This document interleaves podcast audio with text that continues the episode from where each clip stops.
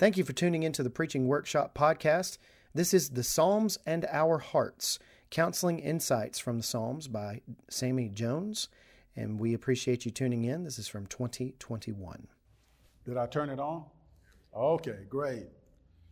And I was just saying, you know, after Jordan this morning and, and Justin, you know, we're so far up, it's time to come down on the ground.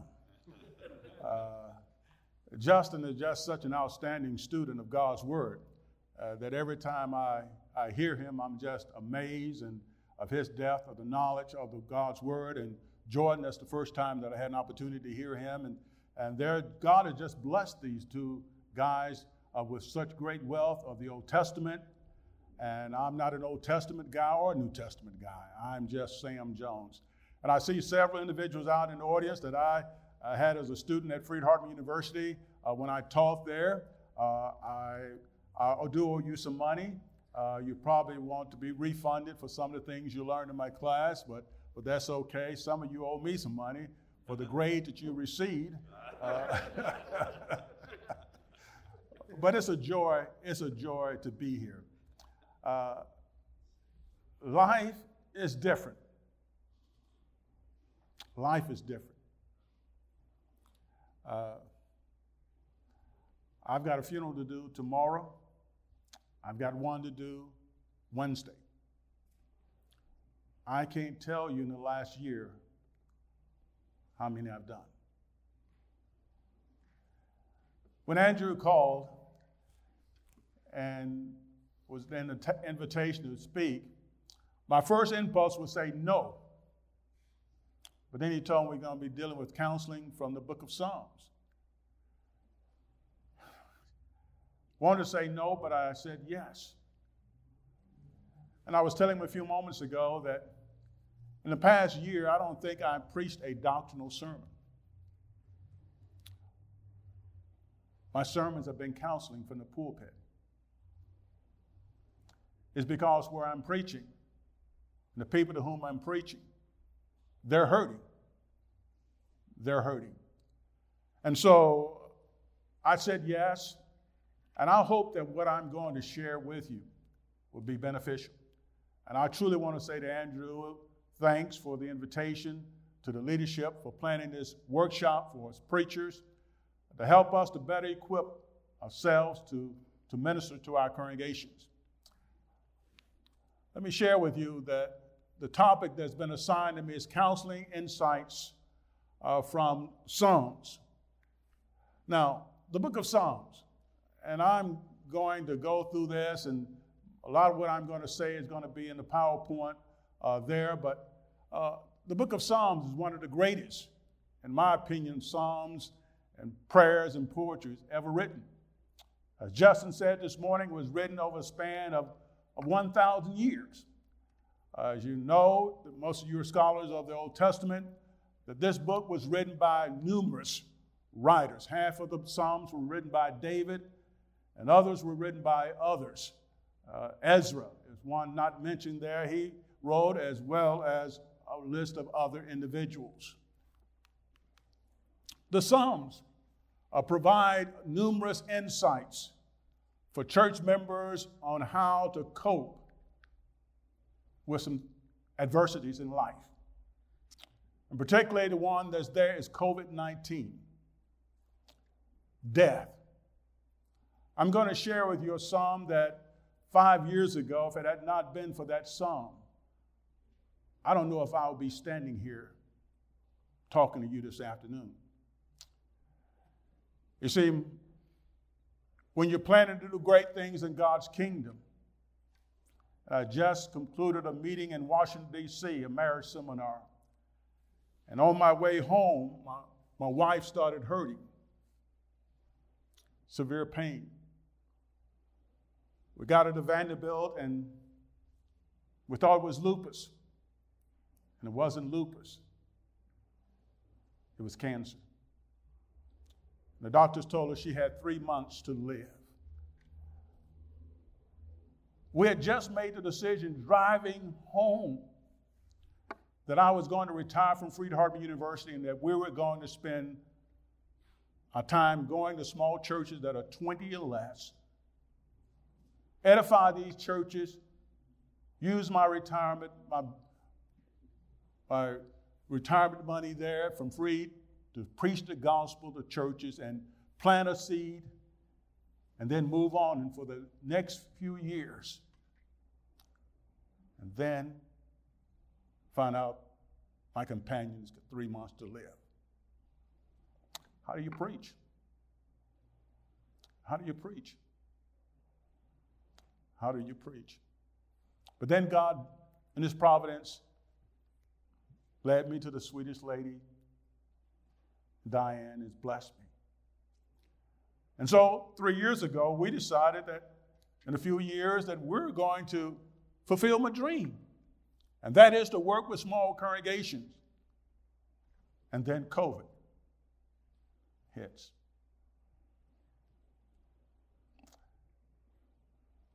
Dreams can be broken, but you don't stop dreaming. And that's what you find in the book of Psalms. Psalm is filled with insights on how to handle adversities in life. And every Sunday, you're standing before individuals. Some are stronger than others, but they're facing adversities in life. What can you do? And so, church members, at one time or the other, they're going to face one or more of those adversities, some at the same time. And so, the question for us this, this afternoon is what insights can be deducted from the Psalms? What can we deduct from the Psalms to help our members cope with their adversities? What can we deduct from the Psalms to help them to deal with whatever they're dealing with? And so I'm going to use for my definition of coping. It is a definition that I found in a book called, uh, written by Lazarus and Folkman, in a book that they published back in 1984. And their definition of coping is this constantly changing cognitive and behavior efforts. That in order to change your behavior, we got to change the way members think. You're all familiar with Proverbs 23, verse 7? As a man, what? And so, if you want to change members' behavior, you got to change the way they think. And there are members who are going through behavioral problems, they're going through emotional problems. And how you're going to change that is that you got to change their way of thinking. And that's coping. It's helping people to cope with by changing the way people think. Because there are external and internal things that's going on, and people have limited resources. Some have more resources uh, than others to deal with those. And so what I want to do is to share with you some insights that help members cope with whatever they're going through. And so, from this definition, there are three ideas about coping that comes to mind. First, coping involve, involves church members spending mental energy in a way that can reduce stress. Again, you got to get people to thinking, what can I take from God's word to help reduce my level of stress? That's what coping is. How can we take the greatest book ever written and give people some ammunition, some mental capability that they can reduce stress that's going on in their lives? The second is coping involves solving problems, solving problems that bring about homeostasis. What is homeostasis? bring about balance and peace in your life. You ever been unbalanced? And so the Bible can be used to bring back balance in their lives. And then coping is realizing that there are some members that this hadn't affected at all. But then there are some members that are terrified. Members thinking they're going to die this week. And so coping is helping individuals. And the book of Psalms, in my opinion, is, is a great book. on helping people to cope with adversities in their lives. So, let us consider several Psalms, several Psalms, and, and suggest some ideas for you as preachers that you can propose to your members to help them to cope with their adversities. Now, here, here's my goal. The goal of this presentation is to recommend several insights from selected Psalms to equip church members uh, to cope with their adversities. Now, I'm going to use, I can go ahead and tell you now, if God permits, if time permits, uh, if I don't run out of time, I want to share with you seven Psalms, seven Psalms that we can use, that I would encourage you to practice utilizing, helping your members to deal with the things that they're going to be dealing with. And so that's my goal. Now, to achieve my goal, my objective is to share with you the historical setting. You need to understand the historical settings of these Psalms and then make the practical application of these Psalms. All right? Are you with me? Still following me? So there are some, eh, of the 150 Psalms in, in the Bible, there's some 70 of them that are extremely useful. Now, all of them are, are not as useful as the others, but you can preach for the next six to eight months every Sunday from the book of Psalms and never cover the same thing. Okay? That's how much information is there. And helping people deal with the adversities and the challenges that they are facing. Okay? I'm sorry, I got remember I got to stand still. Okay? So, so that's my goal and the objective. So let's start with insight number one. And that is learn to trust in God. Learn to trust in God. Turn to Psalms 11. I'm going to start with this psalm because this is the psalm that made the difference in my life six years ago. It's been six years. Six years ago, when my wife died, I didn't know that if I will ever preach again. But Psalms 11 made a difference in my life.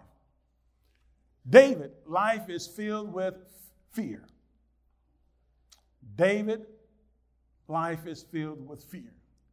And someone posed the question to David what can the righteous do when their foundations are destroyed? What can the righteous do? When people are faced with adversities, what can the righteous do? Well, for this lesson, is what can church members do when their world has been turned upside down with financial devastation? Suppose you have a job and your job you're making $110,000 a year and all of a sudden that job is no longer there. Suppose you have a person who's dying of terminal illness. Suppose you have someone who's having addiction to drugs, what do you do? Suppose your son comes to you and tell you, Dad, I'm homosexual. And we can go on and on and on. What can the righteous do? Well, David, who I believe to be the author of this psalm, says in verse 1. If you go back and look at verse 1, this is what David said. He said, I'm going to trust in the Lord. I'm going to trust in the Lord. And then when my, and that's what we need to encourage our members to learn how to do. And that is the trust in the Lord. So that when an adversity comes, then they're prepared for if it had not been for my faith, if it had not been for me prior to Rhonda's death, developing a strong faith in God, I really don't think I would still be here preaching today. And so, what we've got to do with our members is to help them to trust in the Lord. And trusting in the Lord is more than just believing the Lord, but it's having action, showing people your faith, Remember, James says in James 2 and verse 26 faith without works is what? Is dead. So it's not only having faith, but it's having walking faith. It's having faith that all that stuff that you've been hearing over the years and studying over the years, you're practicing it now. I remember when the doctor told Rhonda she had three months to live. I couldn't say a word. But you know what? Rhonda said something that, sh- that just gave me the strength. She said, Sammy, she said, if we can't make it through this, we've been living a lie. Here I was trying to think of what to say to her to strengthen her, and she lifted me. Sammy, if our faith can't get us through this, we've been living a lie.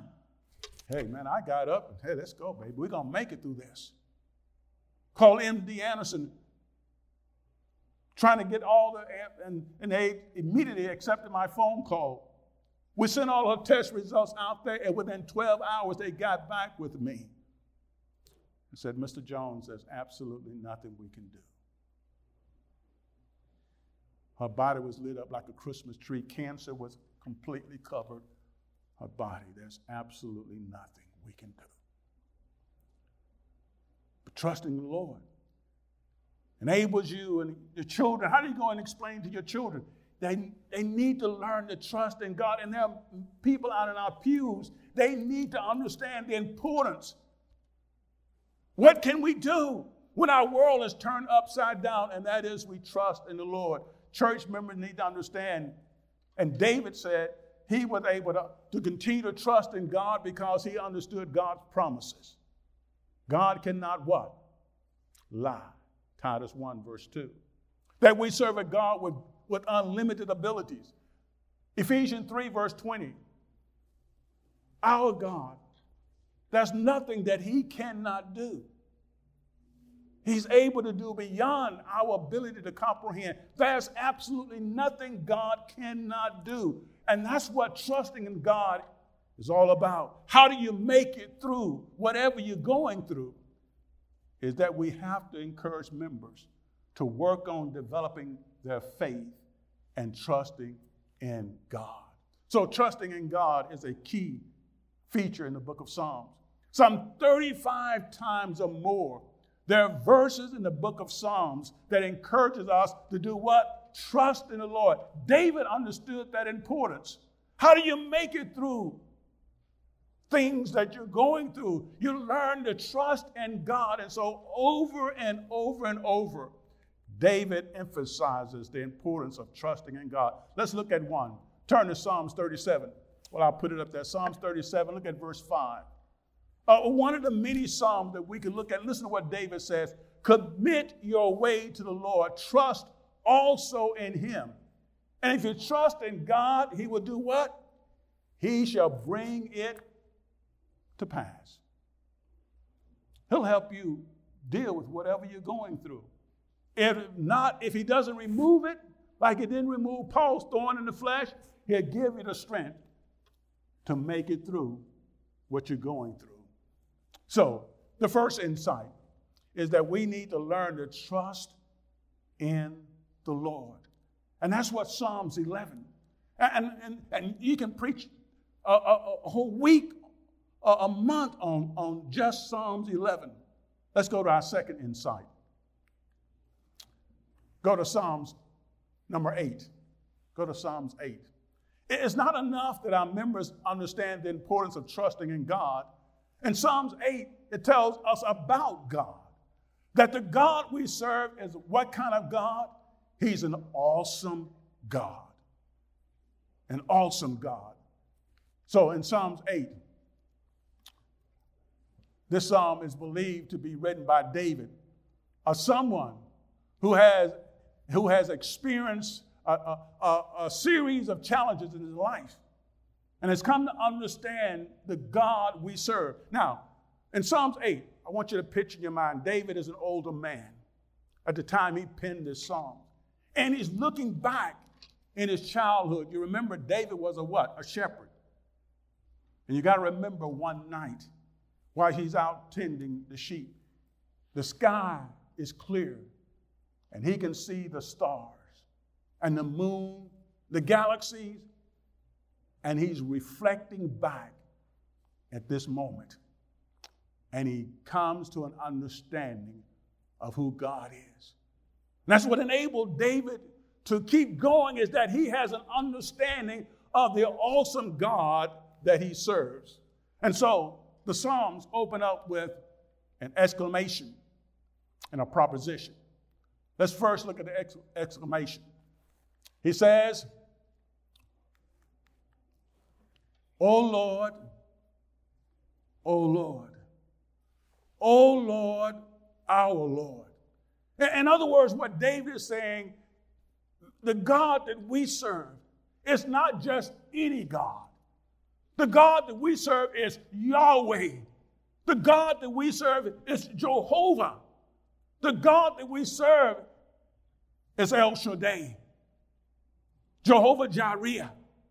The God that we serve, there's absolutely nothing this God cannot do. He's the creator. You see, David opens this Psalms, and our members need to understand that God we serve is not like Muhammad. The God that we serve is not like Buddha. The God that we serve is the God that existed before there was a Buddha or Muhammad or the stars or the moon. And that's what David opens up with. Who am I going to tell Pharaoh? Moses want to know. Who do I tell him sent me? Tell him I am. Tell him Jehovah. Tell him I am. I am said, Let my people go. Our people need to know if they're going to make it through life's adversities. It's not enough to trust in God, they need to know the power of the God that we serve. And so David opens up with this exclamation, then he goes to the proposition. And that verse by saying, How excellent, how wonderful, how majestic how awesome is the God that I serve? That's who, in the past six years, my faith in God has, I didn't think it could grow any. My faith in God has just grown tremendously by leaps and bounds. I have a closer knowledge and relationship with God, I think, at this moment in my life than I've ever had in my life because of the Psalms, because they've helped me to get a deeper appreciation and knowledge of the God that I serve. That I'm not afraid, as I was sharing with some, to go into the hospital as I've had to people who are dying of COVID and hold their hands when they take their last breath. Double mask, gloves on, outfit, but are not afraid to go there because I know my God is able to make a way for me to minister to these individuals. David knows who God is. And now that he tells us who God is, he says, Now let me tell you some reasons why he's such an awesome God. In Psalms 8, he says, Sammy, let me tell you why God is such an awesome God. Look at verse 2. He's awesome because of his strength and power over his enemies. If you read Matthew chapter 21, verse 15 and 16, you know that Jesus quotes this as he triumphs into the city of Jerusalem. And he wants these Pharisee leaders to know that he and his father, they're awesome. And they don't need men. They don't need military. God doesn't need men to show his power. God can show his power in the most unusual way through babies and infants. God is an awesome God because of his great power. Our people need to know this. You want to see God's power? In the most unusual way, Genesis, I mean, Exodus chapter 14, verse 13, God uses a baby, Moses. Remember that baby born that grew up and now he's standing before the Red Sea and he tell the people, stand still. And today you're going to see the awesome power of God. God brought forth Moses, a baby, and he brought Pharaoh down. That's how awesome our God is. How awesome is our God? New Testament. Satan deceived God's people, caused Adam and Eve to sin, but God sent forth a baby, Jesus. What did Jesus do? He won victory over death. Now we're going to live again. Thank be to God through the baby Jesus. But what? He didn't stop there. Revelation 20 and verse 1 and 2. He shackled Satan. Satan can't make me do anything now. Because greater is he who's in me than he who's in the world.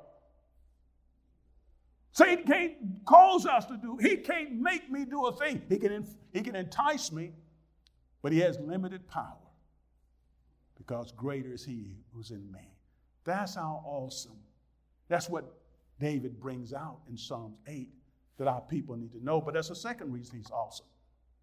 In verses 3 and 4, he's awesome because of his unfathomable love.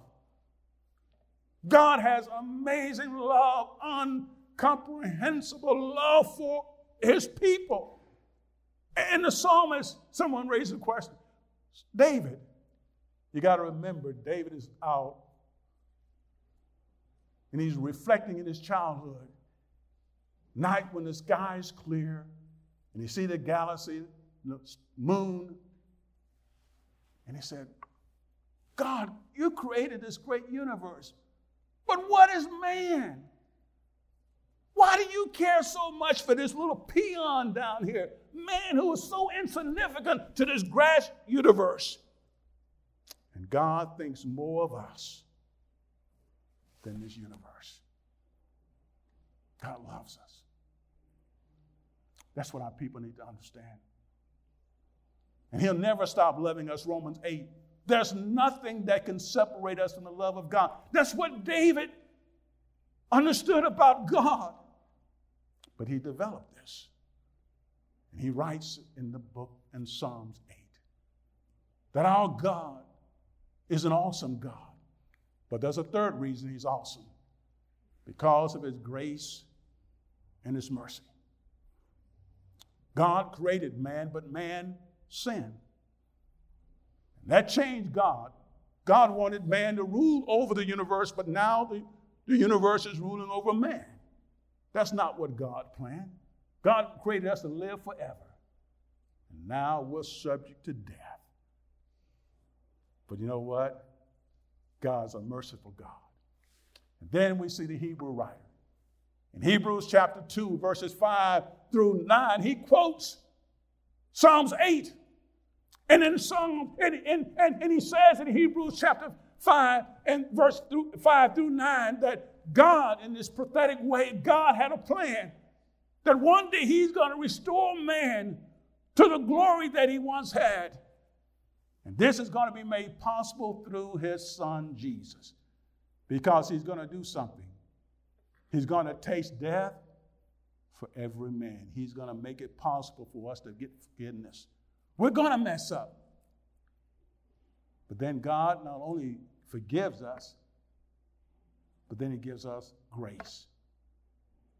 There's not a one of us that deserves heaven, but God gives us what we don't deserve.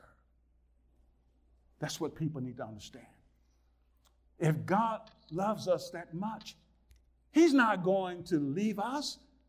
He's not going to forsake us when we're going through adversities in life.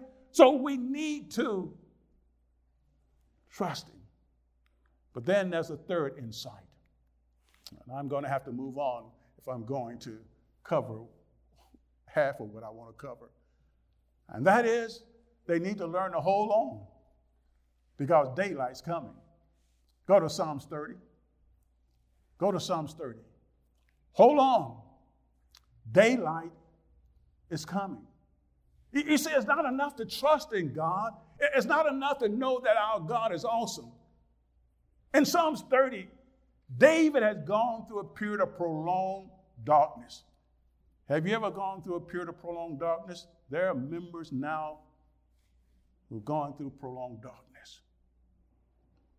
But they need to understand God allows things to happen in our lives. It's my opinion. I don't believe God sent COVID. I believe God allowed it to come. But I'm one of those that I don't believe that this is the work of God. But God allowed it to come into the world and to our lives. When is God going to remove it? When He gets ready. When He gets ready. And David understood something about prolonged darkness. Now look at verse 5 of Psalms 30. You see, verse 5 is the key to Psalms 30. And that is weeping may endure for a night. God may allow his children to go through a period of prolonged darkness, but that conjunction is there for a reason. But joy, what? Comes in the morning. Daylight. If that's a sermon they need this Sunday, is daylight is coming. Daylight is coming.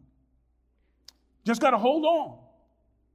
That's what David understood. Daylight is coming, and people need to just the energy. Give me something, Brother Jones, to help me hold out. Give me something to help me hold out because there are too many that are quitting, giving up because they were not ready to have their faith shaken, to have their world turned upside down. And there are people who are giving up their faith in God. We've got to plead with them, beg them to hold on.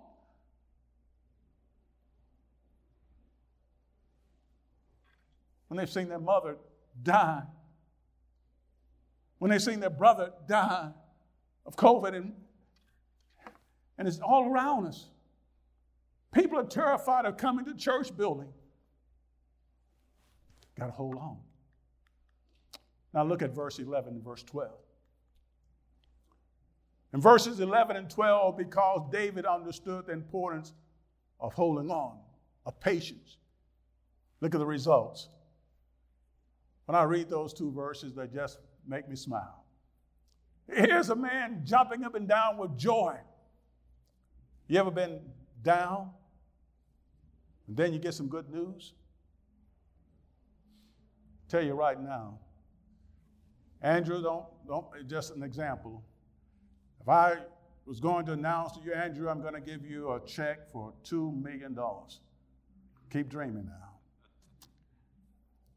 Now, if you, I don't know, Andrew is probably one of those well paid preachers. See, I'm one of those that never been paid well. Somebody say, I'm going to give you $2 million. Hey, I'm jumping up and down for joy. That's about equivalent to what goes on in David's life now. He's been down. He's been running from his son. He's been living in a cave. He's been running from Saul. He's been now. The, the gloom is gone. One day we're going to have corporate worship again.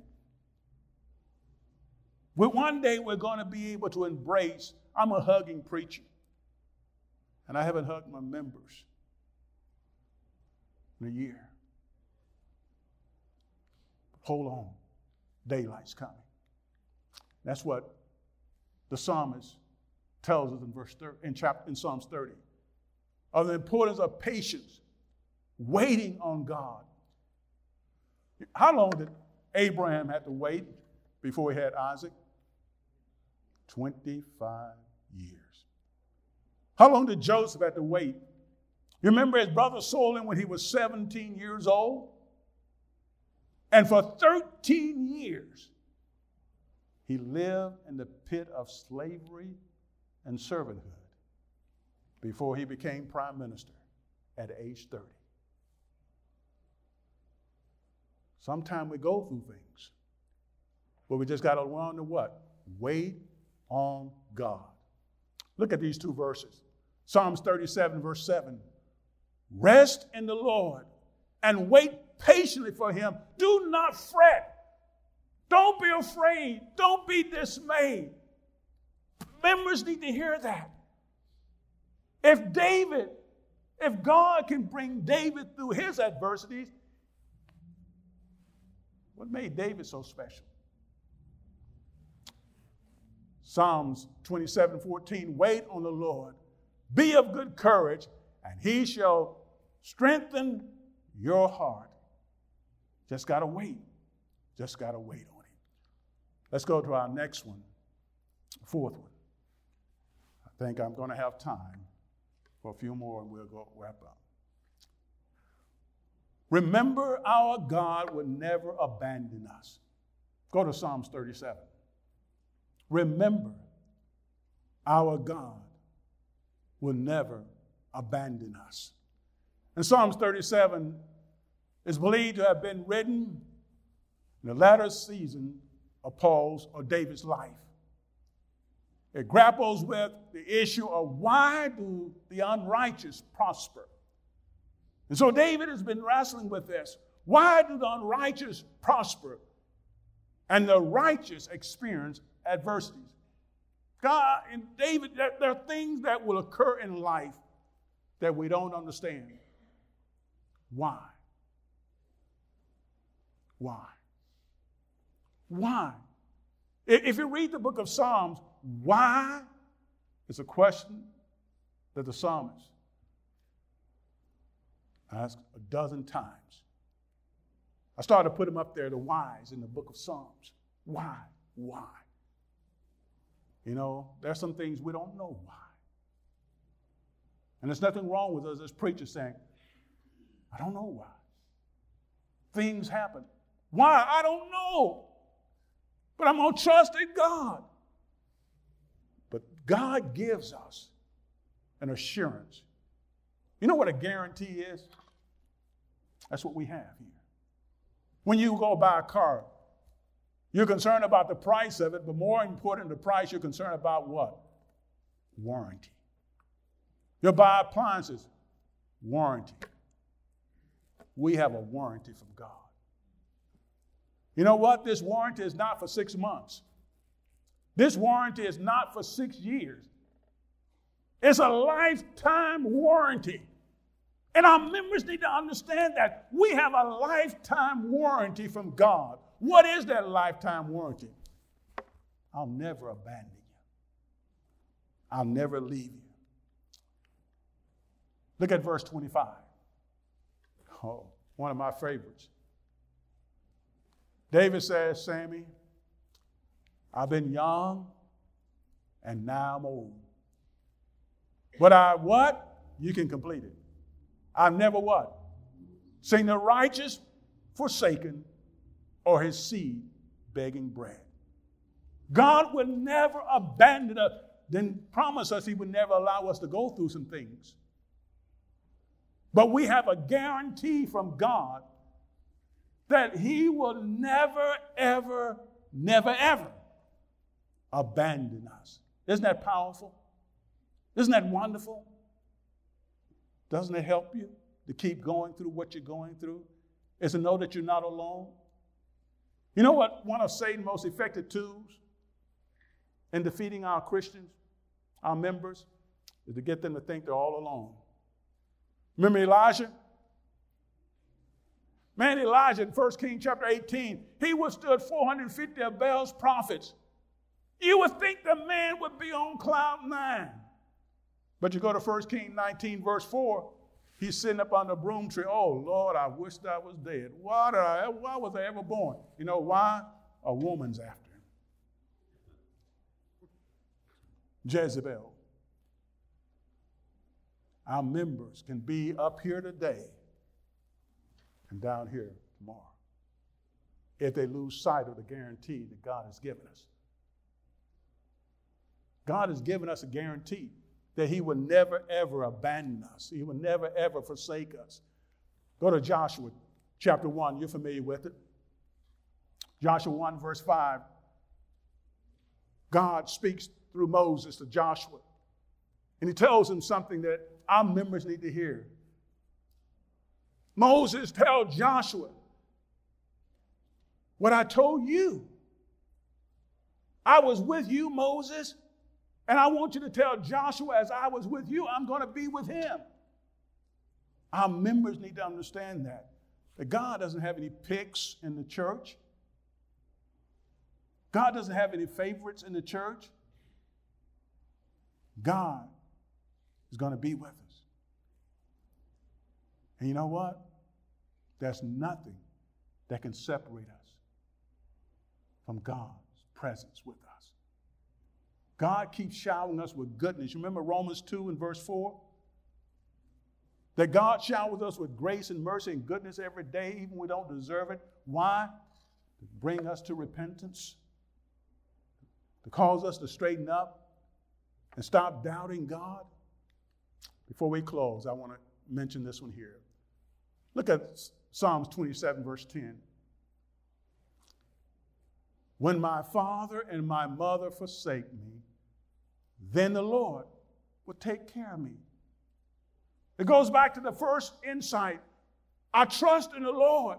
Even though my family members may forsake me, I trust in the Lord. He's not going to abandon me. I'm going to make it through what I'm going through. Psalms 37, verse 28. For the Lord loves justice and does not forsake his saints. He doesn't forsake his saints. God's not going to abandon us. And before we go to the next one, and I think I have time for one more, go to Hebrews 13. We'll close with that one. We got, plenty of time. Okay. 30 minutes for Q&A, so. No, well, it won't be any questions. okay, well, we'll take my time then. Hebrews 13, verse 5 is a guarantee from God. I will never, Sammy, you're not alone, Sam. I remember the night, November the 28th, 415, when Rhonda took her last breath.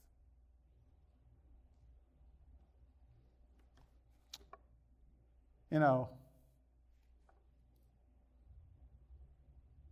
even though my boys were there and we were hugging each other, I wasn't where I am now. I felt so alone. I felt so alone.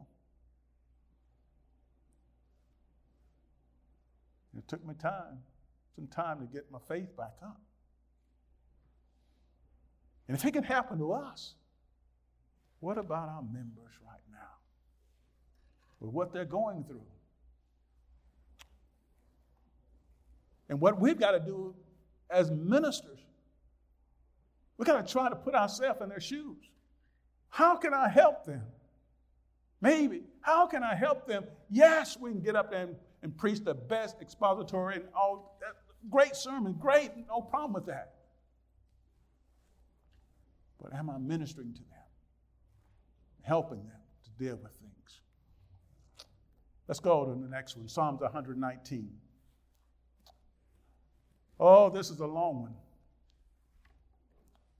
But it helps us understand we can find comfort in God's Word. We can find comfort in God's Word. We're not sure as who is the, the author of this Psalms. It is believed that whoever the author is, that is a person who had a great knowledge of God's power. And therefore, two men have been speculated as possible the authors Ezra and David. I, I don't mind going on. Either one of those two men would be great men. But when I read it and I read it and I look at the various it sounds too much like David. But I'm not sure. But for my study, I give it to David. David, verse 9, it is the, the, the thrust of Psalms 119 is in verse 9. What can a young man do to equip himself to serve God faithfully? That's what it's dealing with. What can a young man do to equip himself to live pleasing to God? So let's change that. What can our members do to live pleasing to God as they cope with their adversities? What can we glean? What can we deduct from Psalms 119? As our members strive to live pleasing to God, when their faith has been tested from left and right, internal, external, what can we glean from this Psalms to help them? Well, you already know that the Psalms deals with the Word of God, the power of God's Word. And there are at least eight words deal, that talks about God's Word. But what are some of the things? I want to share with you three things. If I had time, I could share with you probably 19 out of this. But just to give you a, glimpse of it, this is what the psalmist says. That Sam, this is what I'm resolved to do because I understand the power of God's word. You see, we need to encourage members to study, to stay in the book. You got to know the book. You got to know God's because that's how God communicates with us. Look at Psalms 119. Look at verse 15. He says, This is the first thing I'm resolved to do, Sam, and that is to meditate on God's word and works. Read the Bible and it tells you about who God is. He's Jehovah Jireh. He's El Shaddai. He's all powerful. There's absolutely nothing he cannot do. Yes, Sarah laughed. When she heard God tell him uh, that she was going to have a child, and God turned to Sarah and said, Is there anything too hard for Jehovah God? for El Shaddai? Is there anything El Shaddai cannot do? Nothing. There's nothing too hard for God. Meditate on that. His works. God can take nothing and make something. Men can take something and make something, but who can take nothing and make something? God. And if He can do that, what I'm going through right now, He can bring me through that. I'm going to trust in Him. I'm going to wait. Daylight is coming. Because my faith is not in myself or my abilities, it's in God. Second thing you're going to do, you're going to cultivate. Look at verse 16. You're going to cultivate a love for God's word. He used the word delight. Delight. It's not enough to meditate on God's word. You got to find delight. You got to love it. When I was a student at Freed Hardeman, one of the preachers, the teachers there that, you know, everybody had a teacher that they would be drawn to. There were those that, uh, but the one that I gravitated to was Tom Holland. Oh, I just wanted to preach like Tom. If I could just get up and 10% of his ability, then I would be something. To care for people like Tom cared for people. That's how we're to be God. Love it.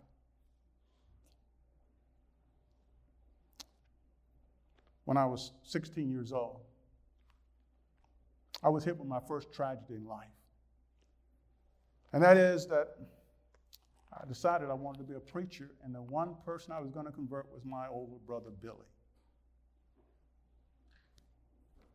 Billy was a drug. He, didn't, he wasn't in pharmaceutical. He was a drug pusher. Seven years older than me, 24 years old. 23 at the time.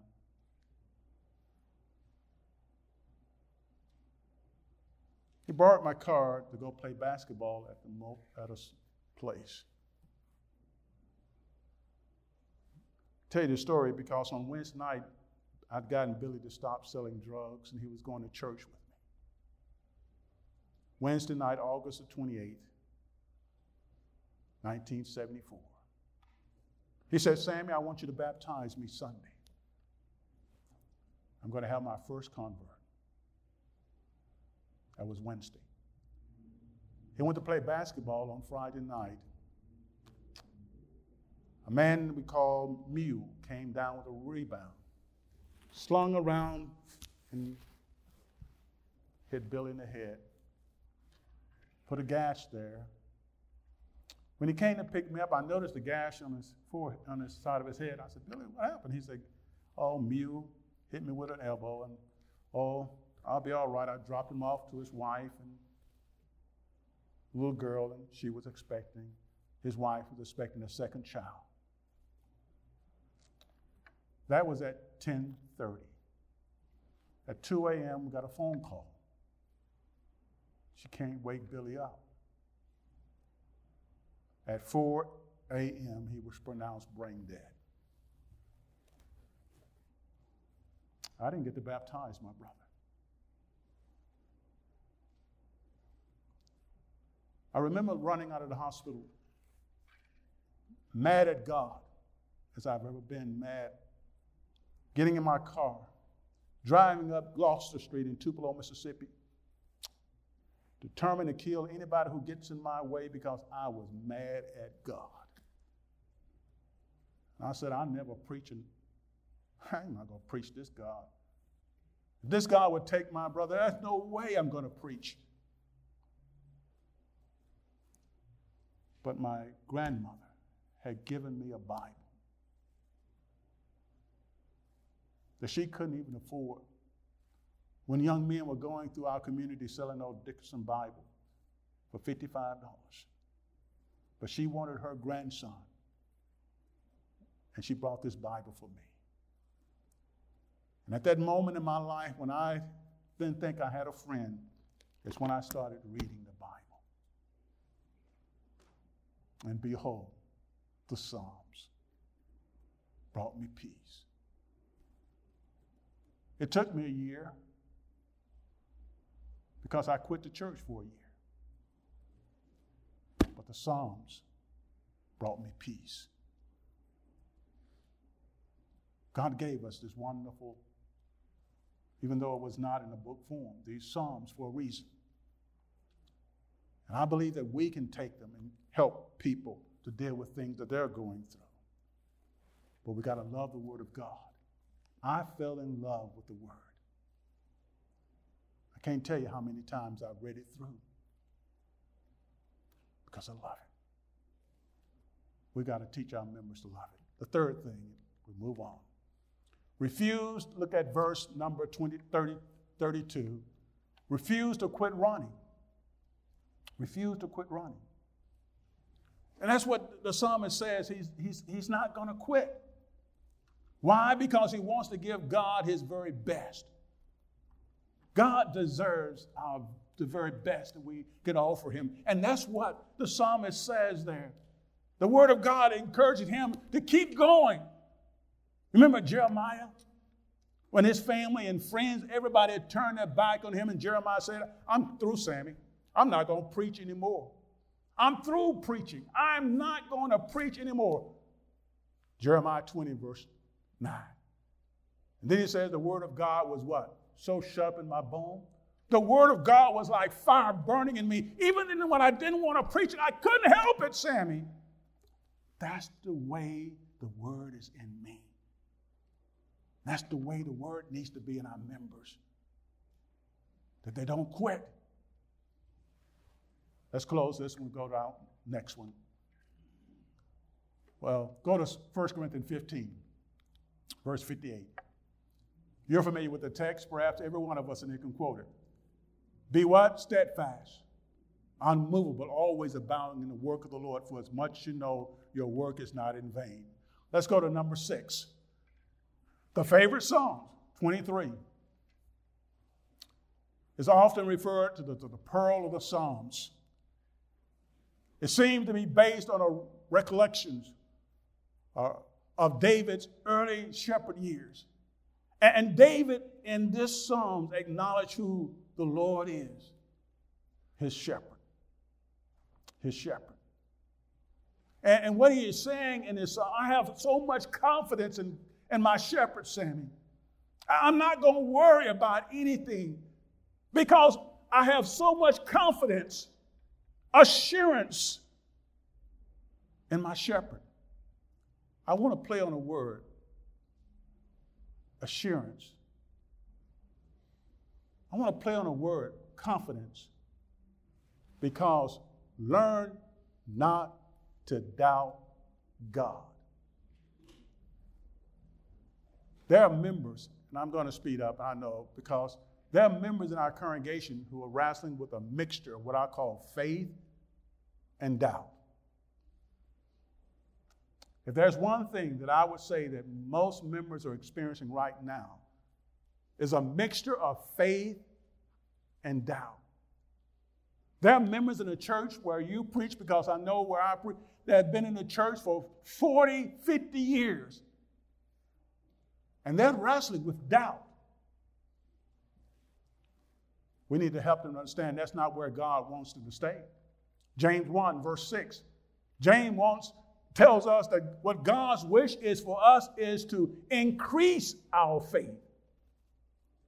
And by increasing our faith, we what? Lessen our doubts. Doesn't mean we're never going to doubt. If the truth was told, there are some preachers in here right now, in the last six months, you've been doubting some things. But we're ashamed to admit it because we think that we're not supposed to doubt. But there are some members in your congregation who are doubting, who are wrestling with it. Listen to what the psalmist says because of his confidence in the shepherd. Look in Psalms 27, verse 4. Yea, though I walk, you know it, through the valley of the shadow of death, I will what? I'm not afraid. Now, he didn't get that way overnight. And some of our members need us to help them to increase their faith.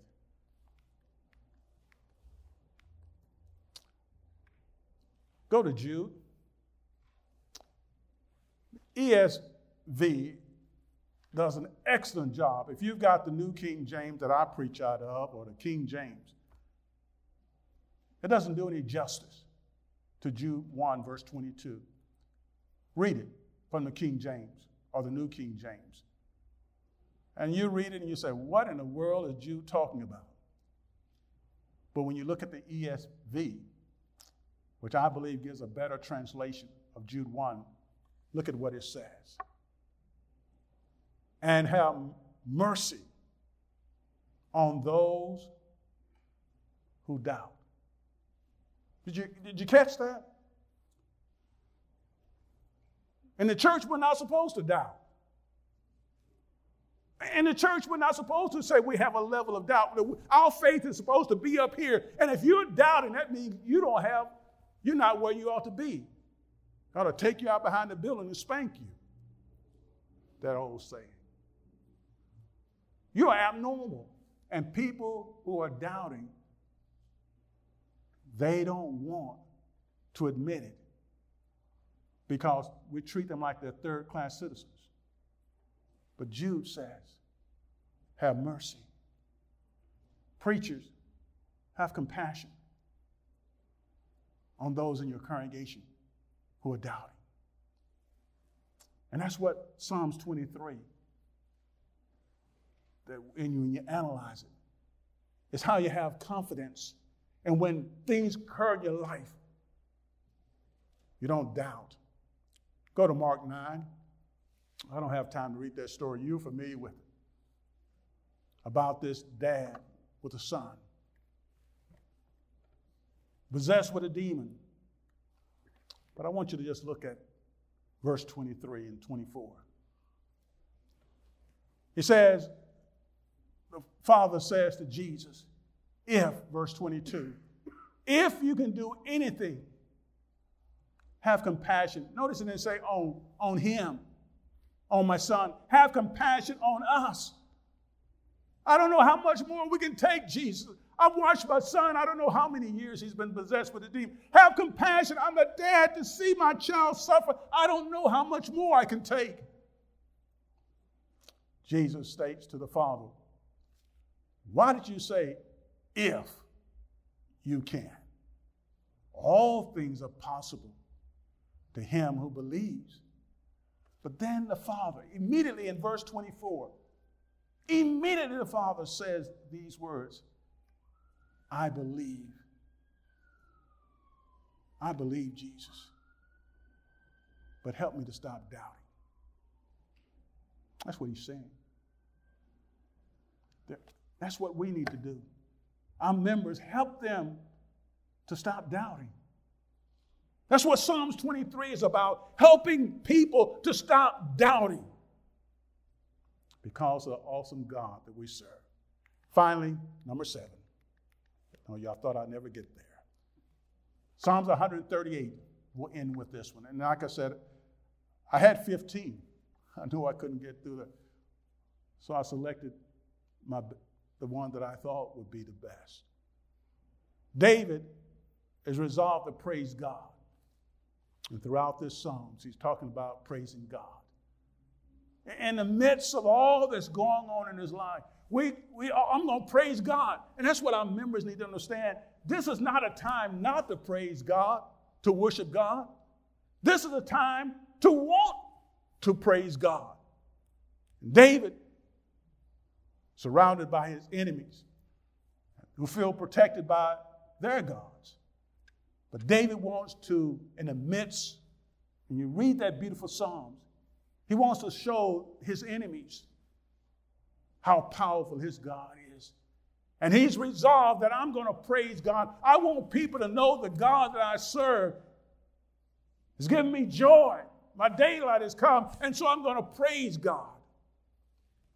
And that's what he says in verse 2 because of his loving kindness, his faithfulness, I will sing praises to you, God. God, you've been so good to me. You see, you can't sing you can't understand this psalm until you've been knocked down, until you walked in my shoes, until you see your oldest brother die, until you have a spouse to die in your arms and it's gonna, you thought was going to be your companion with you for many years. And he brings you through that. And he puts someone else in your life that gives you joy, that makes you want to live again. Until you have experienced that, and David's been through that, you don't understand Psalms 28. And see, when you've been there, you just want to praise God. You want to praise God. And that's what David says here. I just want to praise God. And that's another, and throughout the Psalms, over and over and over again, talks about praising God. I'm going to close with something. Go to Psalms 73. Psalm 73. I want you to see something here.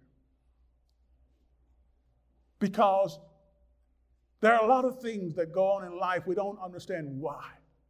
Why, God? Here's one of those again. Why? Why, God? Why? Why, God? Why? And that's what your members are crying out when they come. Help me understand, Sammy, why? And we need to encourage them don't forsake the assembly. Don't forsake praising God. Come to worship. If you can't get here, live streaming. Sunday is the Lord's day. COVID can't take that away. And when you come to praise God and you study God and you be in His presence, there are things you don't understand why this is going on. And David couldn't understand, the psalmist couldn't understand the psalmist here. But I want you to look at a verse, and I'm closing. Look at verse 17. Do you see it? until I went into the sanctuary. Until I went to praise God, I, I didn't understand. I didn't understand until he went in a moment of praising God. Praising God will help you to understand some things going on in your life, but it helps you to give you the reassurance that God is going to be with you. Is that not what that says in verse 17? Until, until I went into the sanctuary. Well, these are seven beautiful Psalms that insightful counseling insights can be deducted. And I hope that these have been in some way beneficial to you. I don't know if they helped any of you, but they have over the past year. They have strengthened my faith. And I'm thankful to be able to share these with you on this afternoon. Brother Andrew? We appreciate that so much. If there are any, any questions we might have for further discussion, we've got a few minutes to that as well. Give everybody an opportunity. I would hope that someone would just say amen and let me go. Amen. um, we're so thankful for what you've had to share in so many ways. Uh, we're, we're indebted to you for that. Uh, we, we will take this opportunity to uh, have a, a, few minutes of uh, break and a, a chance to uh, get up and, and, uh, and, visit a little bit more. And uh, Wes will kick off our next session about 15 or 20 minutes.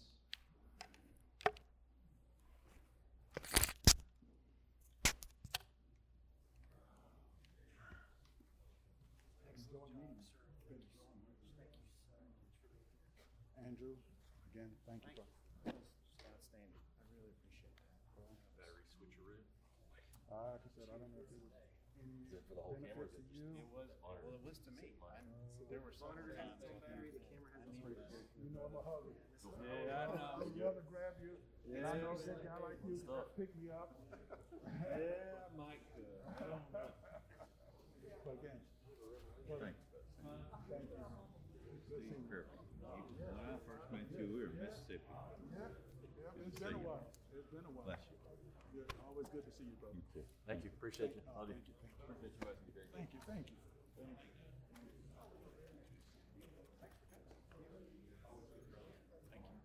Appreciate that, Brother John. I didn't know about Sister John. No, it's rough when someone's been with you for thirty-eight years. Can't imagine. 38, 38 years and we, cancer. Uh, it was, it was ironic, it was, it was breast cancer. And six weeks before that, she had taken a mammogram and it was crystal clear. Mm. Same with me. But it's a, it was a cancer that only affects black females and there's no mm. cure for it. And her lymph nodes ruptured. And so the cancer was everywhere. Mm. Ah, Yeah, but, but God is good. God is good. Like I said, I went through that for long, but God brought joy in my life and, and I feel good. It's always good to see James, He's using you mightily because of it. how are you? Sam Jones. Morris Jones. And uh, it leads, uh, turned into professional minister. Okay. City and Okay. and, Oh, uh, man. Good to have you here. Yeah. Good, thank- appreciate it. Appreciate it. that. You know what I was thinking about when we were, and that was that sounds like a really tough And- time. and So I'm not even so- to so what I was thinking about Ezekiel said, uh, and his wife. And I'm telling you, you used that. And that's a good testimony. So we redid it, so it has been, uh, we, Just keep on. we redid it, pre-painted, that was, painted the bridge. Thanks.